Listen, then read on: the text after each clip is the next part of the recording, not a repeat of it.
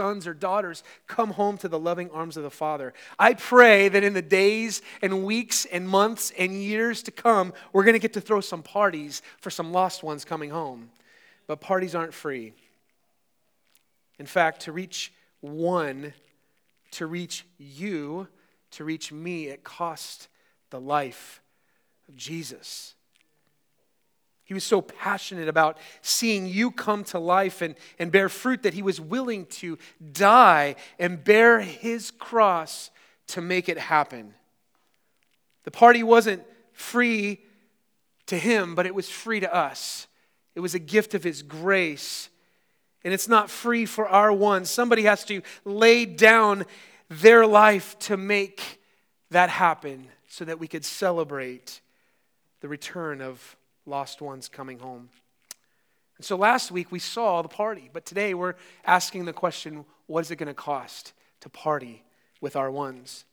And it brings us our, uh, to our big idea this morning from John chapter twelve. And the big idea is this: fruit bearing requires cross bearing. Fruit bearing requires cross bearing. In order to be able to bear spiritual fruit in the lives of our ones, it took Jesus bearing his cross for them. And as we're going to see today, it's going to take you and me and us together, following in his steps, bearing our cross to bear fruit in their lives for them. Now, we saw this morning in, in John chapter twelve, we're not going to take too much time to look at verses twenty to twenty-three, but we saw that some Gentiles, some Greek speakers, some non-Jews were in Jerusalem because though they weren't ethnically Jewish, they were there worshiping the God of Israel. They were in town for the great feast of Passover. And in fact, it's the Passover leading up to the Passion Week, which we're going to be celebrating here in, in just about a month. I hope that you're already starting to think about how can we celebrate Easter together and inviting our ones to church. But, but this was just days away from Jesus' crucifixion. And these Gentiles, these Greeks, they, they wanted to see Jesus. And, and so they go through the disciples to try and see if, if they could talk with Jesus. But Jesus knows that his time is short. He knows that God has a plan to include Gentiles like these, but before they could be welcomed into the party of God's kingdom, Jesus had to do something significant. And so we see Jesus' words in verse twenty-three. He says, "The hour has come." All throughout the Gospel of John, Jesus has been saying, "My hour has not yet come. My hour has not yet come. My hour has not yet come." He had to move around, go to places. He had to say hard things to the, the religious leaders, but then he would flee from them. He wouldn't be captured Uh, by them yet because he said, "My hour has not yet come." Now Jesus stands up in a very significant moment and he says, "It's time. The hour has come for the Son of Man to be glorified." Now we, when we think of the word glory, we think, wow, it, it's glorious, right? But Jesus knew that his glory would be far deeper and richer than mere fame, more significant than just being liked by people and being set on a throne. No, this, this glory was going to be deep and rich. He was going to be glorified by his Father through the reversal of the curse over all of humanity. He was going to die and be resurrected. He was going to ascend back to heaven by his Father's side in great exaltation. The path up for Jesus began by going down to death. Fruit bearing required cross-bearing. Fruit-bearing required cross-bearing. We'll take a look at three ways that he's describing this, this cross-bearing for fruit-bearing today. First thing we see in, in verse twenty-four, that life only springs from death. Life only springs from death. Again, verse twenty-four of, of our passage in John twelve says this, "Truly, truly, I say to you, unless a grain of wheat falls into the earth and dies, it remains alone. But if it dies, it bears much fruit." You and I know this. Some of you have your own personal little gardens, right? And we're probably getting to the season very soon. If you've got a fruit or vegetable garden, you're probably getting things ready, the soil ready. I've been walking through Old Town Fairfax and seeing that uh, landscapers have already been putting and gardeners have been putting down fertilizer, getting ready for things to come to life, right? We plant those seeds in the ground, and I love homegrown tomatoes. If you have too many homegrown tomatoes this summer and you don't know what to do with them, come look me up. I'd love to take some from you, right? Homegrown tomatoes and beautiful fruits and vegetables. We love that, but, but Jesus is using the idea that's similar, though a little bit different, of a wheat, a kernel of wheat, a little seed. And it's so tiny in the hand, right? This little kernel of seed. And, and if it remains in your hand, if it just re, remains on the shelf or remains in the little packet, it just, it remains alone. One single seed, nothing is going to happen. What do you need to do in order for that seed to, to do what it's meant to do, to bring forth life? You've got to plant it in the ground. And when you plant it in the ground, it creates a whole field, a whole harvest full of wheat. Simply going into the ground to that seed, being buried, in a sense dying, it brings forth life. It's woven into our world, the way things work. God has, has designed our world to work this way, to point us to the great drama of our Messiah, the one who, like a kernel of wheat, said, I am not willing to remain alone, but I'm willing to die. The hour has come for me to be glorified. And just as a wheat, go, a kernel of wheat goes into the ground to bring forth a harvest, I'm about ready to die and be buried in the earth to bring forth much fruit. Seeds must be buried so that plants can come to life. We're seeing it right now. Winter, which you look around and you must think all these trees must be dead. This is the first winter that the Nicosillas have spent in Northern Virginia. And we're wondering, are these trees ever coming back to life? But we're starting to see even now in early March glimpses that life is coming from what seems like death. Winter gives way to spring. Life from death is a recurring theme in some of our, our best stories, right? Neo dies and comes to life so that he can deliver Zion from the artificial intelligence in the Matrix, right? That's a great movie. Very cool, right? Gandalf the Grey dies and returns as Gandalf the White at the turn of the tide to defeat Sauron and save Middle-earth. Life comes from death. And perhaps my favorite, Aslan the lion is killed in Edmund's place on the stone table and is resurrected to defeat the White Witch and rescue Narnia. Life comes from death. Life only springs from death. And that's what we have to understand about Jesus. We could teach the Bible all day long and seek to live out the commands of Jesus and, and love our neighbors and seek justice and righteousness and mercy in our lives and in our homes and in our world. But the central message of the Bible is this, is that there, these are only possible because one died for you and for me. Life, hope, goodness only come because one died for you and for me. The Apostle Paul, he reminded the church in the city of Corinth in Greece of this very thing. He writes in First Corinthians fifteen, verses three through four, he says, I delivered to you as of first importance, what? That life comes from death, that, uh, that Christ died for our sins in accordance with the Scriptures, that he was buried and he was raised on the third day in accordance with the Scriptures. This is the central theme of Scripture. It's a central theme that we see in the way God has designed our world, that life only springs from death. Fruit-bearing required, cross-bearing, because life, your life, and my life only springs from death. But it's not just Jesus' death. There's a death that we also, too, must die. That brings us to verse twenty-five and point number two. The way to truly live is first to truly live. Die. The way to truly live is first to truly die. Take a look again at verse twenty-five of John chapter twelve. It says, whoever loves his life loses it, and whoever hates his life in this world will keep it for eternal life.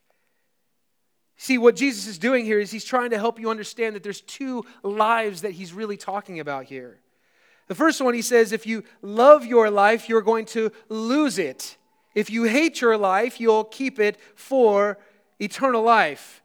And it's confusing if you don't see two lives here in what Jesus is saying. First, he's saying if you love your life, if, if one person loves his life, what's that life? Well, it's the mortal life. It's life in this corrupt world. It's life in this cursed world of sin that we're all born into. This life that's centered on me. This life that's centered on my desires. This mortal life that's about my agenda and my glory. That doesn't mean that everything in this life is bad. It's just that it's not to be worshipped and valued above all else and above all people, including our Creator God. See, if you love this life, this mortal life, this life that's centered on you and your passions and your agenda apart from your Creator, that very life that you're seeking to cling to, you will lose it. But then Jesus says, in verse twenty-five, if you hate your life in this world. You see that there? Hating your life in this world. You see that this world is passing away with its corruption and its fleshly desires. And, and so this one who isn't living for this world, they recognize that they're made for someone and something far greater. You are made to know your God and to worship Him, not to worship the things of this world. And for that person that hates this mortal life and says, I'm living for another life, that's the person that will actually keep it for eternal life. You see, in, in the Greek language, the words for life and soul are, are actually interchangeable. And so I think there's a, an essence of this meaning that Jesus is also saying here. If your existence is centered on preserving and loving your own soul, you'll end up losing it. And in an ironic twist, you will preserve your soul if you let go of defining and determining your own existence and bow to Jesus and offer your soul to Him. The way to truly live is first to truly die. Jesus said similar words when He was teaching. We find that recorded in Matthew ten, verses thirty-seven and thirty-nine. It says this, whoever loves father or mother more than me is not worthy of me. And whoever loves son or daughter more than me is not worthy of me. Whoever finds his life will lose it. And whoever loses his life for my sake will find it. This is a matter of loves. What do you love? The tighter you cling to your own soul and to your own life, what you'll find is that it's like sand that's slipping out from between your fingers. But if you say, I'm living for another world, I recognize that this mortal life is not something to be clinged to. I'm clinging to Jesus. I'm willing to give this life for Jesus. You'll find that you receive and enjoy eternal life because the way to truly live is first to truly die. We see that ironic twist. I'm just, I'm on Lord of the Rings today. We see that ironic twist at the end of The Return of the King by J R. Tolkien. The corrupted creature, Gollum, he's obsessed with the one ring. What happens to him? He perishes for a love for that ring, his precious. He had chased Frodo Baggins down, who sought to destroy the evil ring in the uh, fires of Mount Doom. And in one final epic duel, Frodo wins by losing the ring, while Gollum loses because he cannot let go of the ring. If you hold on to that life as tightly as you can, you're going to find that just like Gollum, you'll be obsessed with that precious, but you'll find that you lose it in the end. But if we live for another life, if we say, I'm willing to die to myself and follow Jesus, you'll find that you receive eternal life. You see, fruit-bearing requires cross-bearing. It required it for Jesus, it requires it for you, and for me as well. Thirdly, what we see from this passage is this, that to follow Jesus in life is to follow Him in death. To follow Jesus in life is to follow Him in death. Again, verse twenty-six of John twelve, it says, if anyone serves me, he must follow me, and where I am, there will my servant be also. If anyone serves me, the Father will honor him. Jesus is saying, hey, if you want to follow me, you got to know you're not following me to Disney World. You're not following me to a, a, a beautiful Hawaiian vacation. If you're going to follow me, we're living for another life. And just like I'm going to the cross, you've got to follow me there too. if you want to be considered my servant, if you want to be considered my disciple, if you want to be considered as someone who's associated with me and following me, you got to follow me all the way to death. Jesus said something similar in Luke nine, twenty-three to twenty-four. He said, to all, if anyone would come after me, let him deny himself and take up his cross daily and follow me. For whoever would save his life will lose it, but whoever loses his life for my sake will save it. This theme over and over again of we, it almost seems counterintuitive to us, doesn't it? We cling to our lives, the things that we love, and we end up losing our lives. But if we come after Jesus, deny ourselves, take up our cross daily and follow him, we'll find that we're actually receiving and enjoying and on a way and on a path to the life that God has meant for you and for me. To follow Jesus in life is to follow him in death, because fruit bearing requires cross bearing. What does Jesus tell us to do? Come after me. Deny yourself. Take up your cross daily and follow him.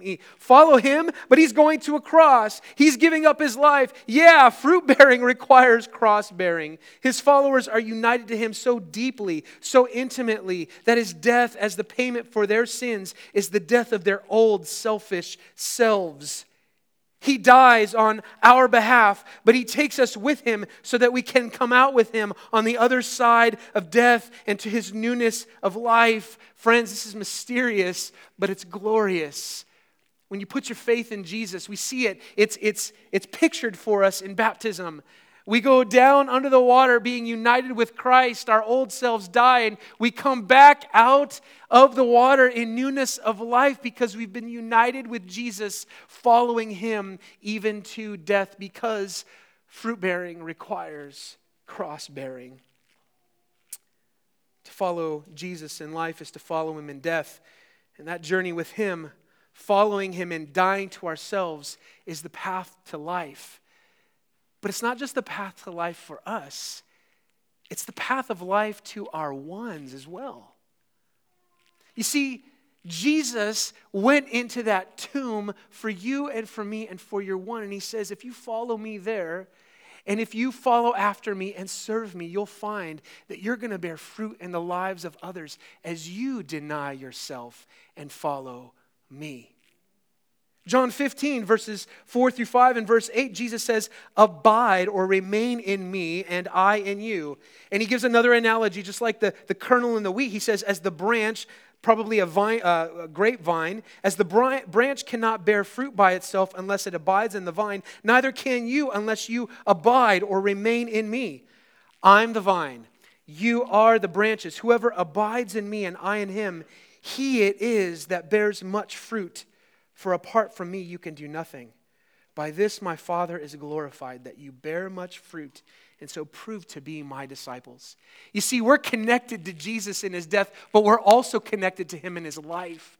And we remain in him. We follow him steadfastly. When we realize that fruit-bearing requires cross-bearing, we come out on the other side and we remain connected to his life. And as we remain in him, connected to him, serving him, loving him, denying ourselves daily and following him, we're going to find that we're bearing fruit, seeing the fruit in the lives of our ones as we deny ourselves for their sakes and for the glory of Jesus.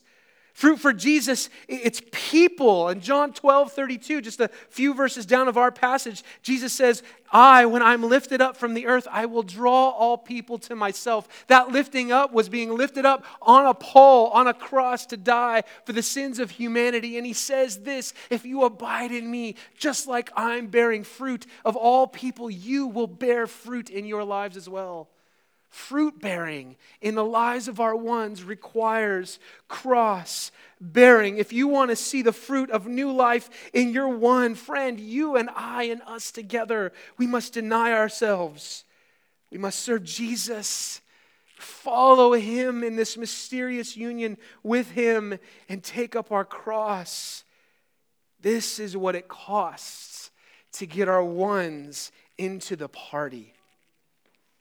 Jesus gave his life for our sins, and we follow him, and we give our lives to make him known You see, our death is in one sense like Jesus, but in many other senses it's not like Jesus. He reconciled us to God through his blood. We reconcile our ones through our witness to him. He bled to pay for our sins, but, but we're willing to follow him and bleed so that they may know the one who paid for ours and their sins. He died to defeat the power of Satan, and we could face death for our ones with courage because death and Satan have been defeated by our Master and King Jesus. He died to win the victory. We can follow him in death because he won the victory. Amen? He died to set the example for his disciples to follow, and we die following his example so that others would see the one whom we follow. He died to demonstrate God's love for the world, and we die because we've received that love and invite others into that party of his love. He died to become the Savior of the world. We die to declare his self, excuse me, salvation. Fruit-bearing requires cross-bearing. To bear fruit of eternal life in you, Jesus gave his life for you and for me. Life can only spring from death, and his death must become ours. The way to truly live is first to truly die. And his followers, you and me, if we're followers of Jesus, we cannot avoid this truth. To follow Jesus in life is to follow him in death. It's the only way to truly live. And it's the only way that we will bear fruit. Fruit-bearing requires cross-bearing. Friend, it's so hard. I, I love talking about the party last week, but boy, what is it going to take for us to pay, to see, to deny, to die with Jesus so that we can bear much fruit in the lives of our ones, the ones we know in our workplaces, the ones we know who live uh, one address over from us, the ones that we see on our commutes and in our coffee shops, and the ones we see in our kids' classrooms, students, the ones that you sit across from in the aisles in your classes. Fruit-bearing requires cross-bearing. This is a heavy message, but what does it mean for Monday? How does this actually change how we're going to live? And I want to ask this question when we think about what does this mean for Monday? How do I bear my cross for my one? How do I bear my cross for my one? This is the way the Apostle Paul lived. And I think uh, every verse I've got here almost is, is from the Apostle Paul himself. We're going to run through these very briefly. How do I bear my cross for my one? Well, first of all, it was... share not only Jesus, but you must share yourself. Don't just share Jesus, share yourself. First Thessalonians chapter two, verses seven to eight says this. Paul's writing to the, the people in Thessalonica, the church there. He says, "We were gentle among you, like a nursing mother taking care of her own children. So, being affectionately desirous of you, we were ready to share with you not only the gospel of God, but also our own selves, because you had become very dear to us." Friend, if you want to see fruit in the life of your one, you're going to have to bear your cross. It's not just a track, as wonderful as that is. It's your life. It's your life put on display to say, I'm willing to share my life with you. How do I bear my cross for my one? Also, here's what you got to do. Here's what I got to do. We seek not only our own good, but we seek their good. We seek their good. First Corinthians chapter ten, verses twenty-four and thirty-three, Paul's talking about being culturally flexible for the sake of others, giving them the preference, giving them the advantage. He says, "Let no one seek his own good, but the good of his neighbor. I try to please everyone in everything I do, not seeking my own advantage, but that of many." Why? So that they may be saved. Fruit-bearing requires cost-bearing. Cross-bearing, sometimes it means that I'm giving up my preferences, my desires for the sake of my one. Why? Because I want them to see Jesus. I want them to know him. What else do we do? Well, in order to bear fruit in the lives of our ones, we accept discomfort for their comfort. We accept discomfort for their comfort.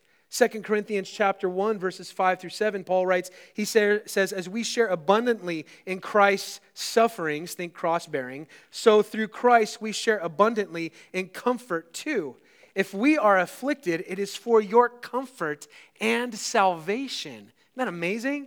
And if we are comforted, it is for your comfort, which you experience when you patiently endure the same sufferings that we suffer.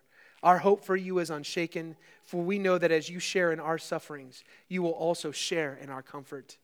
We accept discomfort for the comfort and for the salvation of our ones. Friends, if you're seeking a comfortable life, you won't bear fruit because fruit-bearing requires cross-bearing, accepting discomfort for the comfort of our one. Not only that, we have to be willing to be spent. Be spent so they may become rich. I love this in Second Corinthians twelve fifteen. He's talking about collecting an offering for the saints in Jerusalem, but he says, I will most gladly spend and be spent for your souls.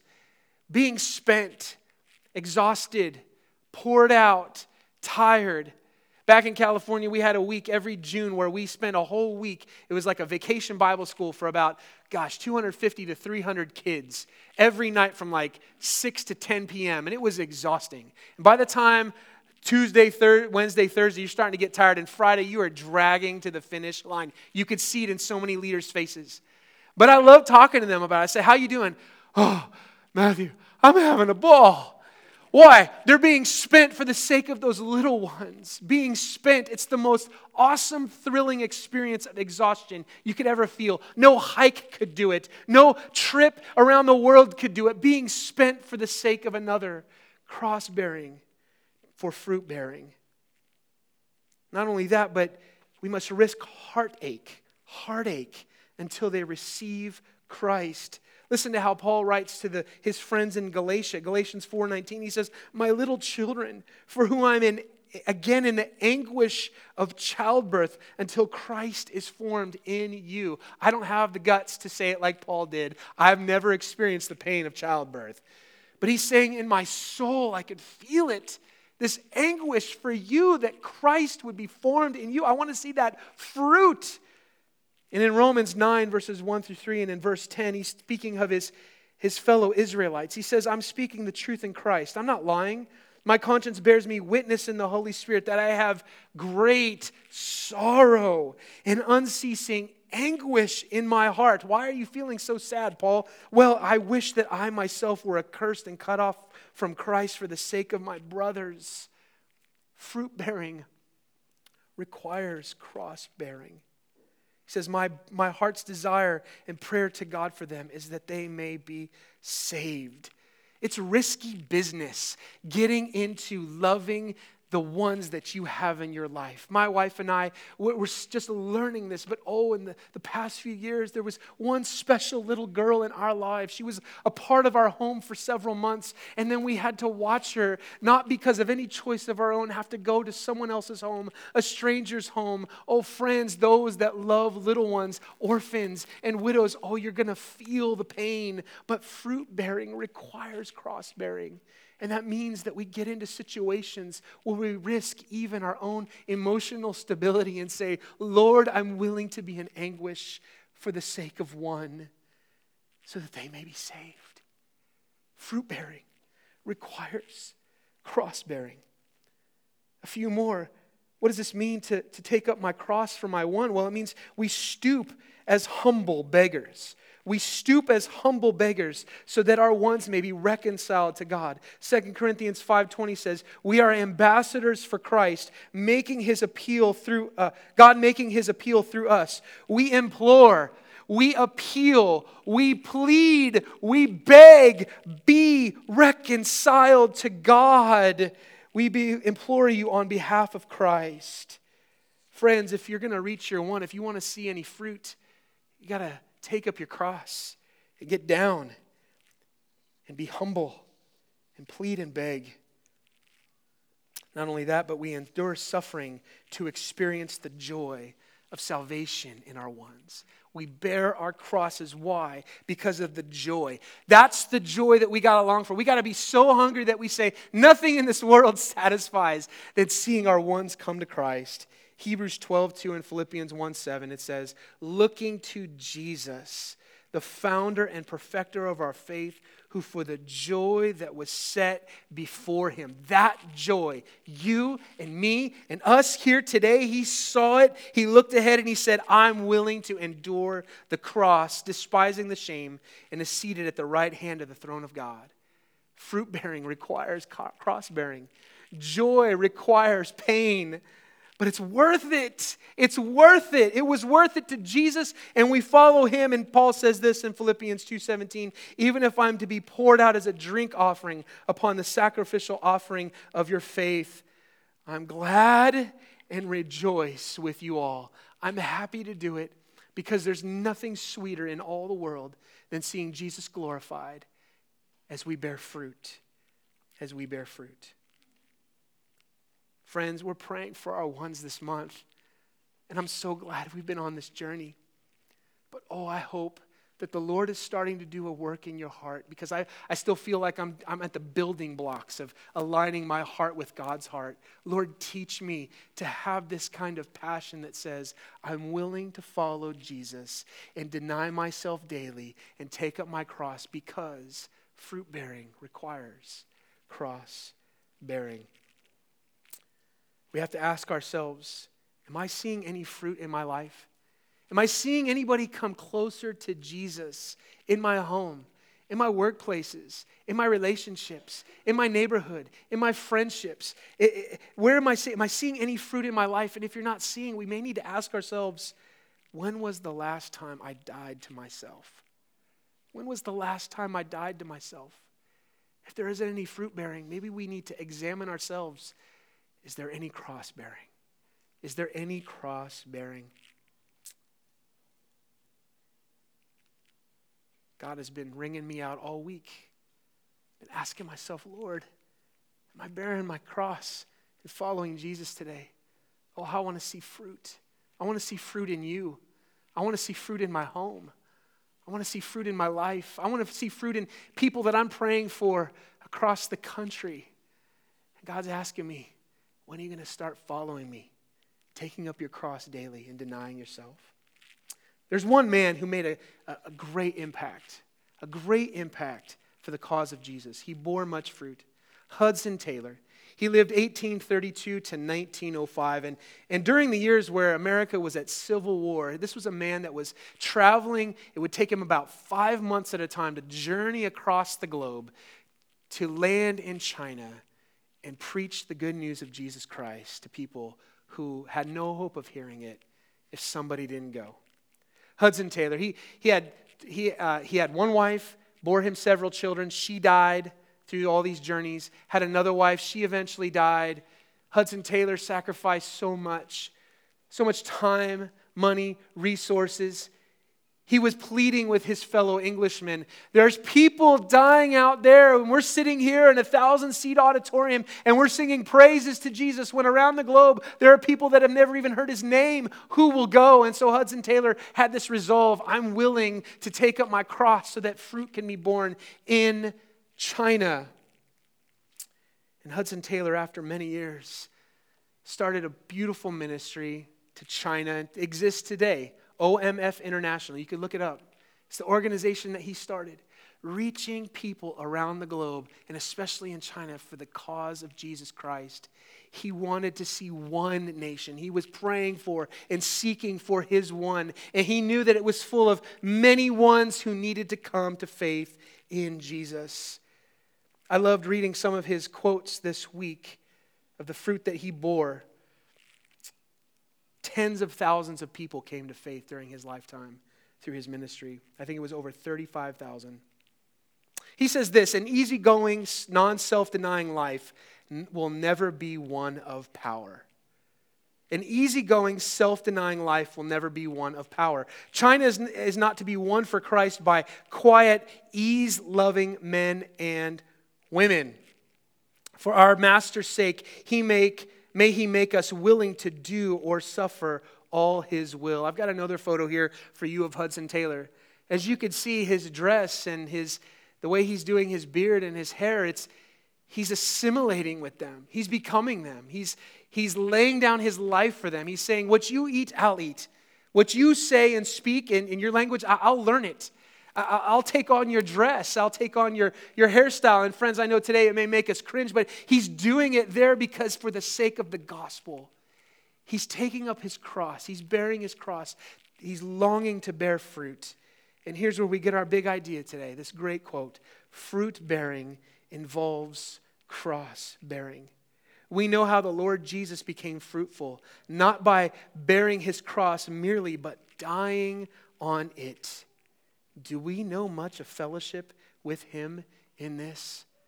I want to ask Fairfax Bible Church, do we know much of fellowship with Jesus in this? Following him, taking up our cross so that we may bear fruit? And his final quote that I'll share with you today is this, the highest service demands the greatest sacrifice, but, but it secures the fullest blessing and the greatest fruitfulness. Fruit bearing requires cross bearing. So I want to ask you, who's your one? Who's your one? And you know, last week we started asking, who am I going to pray for? And what we want to do right now is we want to invite you to say, I'm not just willing to pray for my one, but I want to bear my cross for my one. And that's scary. It's terrifying. It's hard. I, I tell you, friends, I, I'm I'm a little afraid of it myself. If we're honest, we know that bearing our cross for our ones is hard and scary. But here's some hope. We aren't alone in this. We have one another. We can look across the room and in front of us and behind us and see that there are others who are following Jesus and bearing their crosses in devotion to him for the sake of their ones. And when it gets really hard, when our hearts feel broken and in anguish and poor and uncomfortable and humbled and in pain, and when we feel like we're ready to give up, when I feel like I'm ready to give up because loving my one is so sacrificial, you can put your arm around me and remind me, Matthew, it's worth it. And I'll put my arm around you and remind you it's worth it. The celebration is worth it all. Don't give up. So today we're going to make a commitment together, not just to pray for our ones, but to love our ones with the sacrificing love of Jesus. I've got some friends here. They're going to be passing something out to you. We passed out books to you, but we've got some bookmarks as we close here. We're about to sing here, and uh, worship team, you could start making your way up. We've got some bookmarks here for you. Praise God for our Fairfax Bible Church youth, right? Let's give them a round of applause. They're going to be taking on this journey in the in the days to come to pray for their ones too, the students and friends that they have in their schools, to make Jesus famous in their schools. Make sure everybody gets one. Spread out, guys. We want you to have one of these, okay? And on the end of this bookmark is a little space for you to pray for your one. Who's your one? And what we want to invite you to do, if you've got a pen now, you can pull that out, write down the name of your one. If you don't have a pen, we've got some Sharpies here for you. You could write down the name of that one, but write down their name. You can see I've got the name of my one right here. And just tear off the end, just like that. And as you can see on the boards next to you, uh, on either side of the stage here, next to me, either side of the stage, there's already some of these little name tags that are ta- taped up on the boards. But what we want to do is we don't want to just put a name on a board, but we, this is a commitment to say, yes, Lord, I'm going to pray for my one. And Lord, it's terrifying and it's scary, but I'm willing to lay down my life for my one because fruit bearing requires cross bearing. And so I want to invite you, as you get that, that, um, that bookmark and you write down that name and you tear it off, I want to invite you to stand, stand. Let's each one of us Let's take a moment of reflection and saying, Lord, what will it take to bear fruit in the life of my one? Thank you, Jesus, that you bore it all, but what are you asking me to do to take up my cross and follow you so that we may see fruit in the lives of our ones? So if you, as you have that now, if you have it, I'm going to ask you to stand now, okay? Let's stand together. And I'm going to pray, and the band's going to give you about a minute.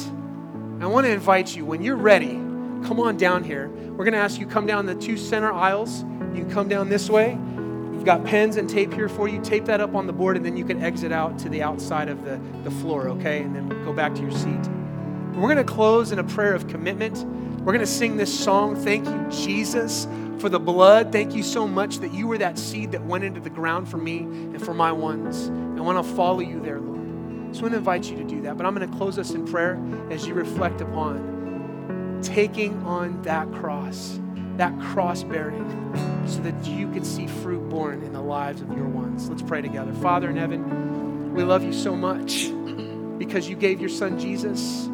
Jesus, you gave your life for us. You, you bared the cross for me and for my brothers and sisters, this family here at Fairfax Bible Church, because fruit-bearing required cross-bearing. And so, Lord, today I, I think we all feel kind of puny. I think we all feel kind of overwhelmed. This is a huge task, but, but we believe that you're aligning our hearts with your heart, Father, that says, we're willing to follow Jesus and take up our crosses and follow him so that we could see fruit in the lives of our ones.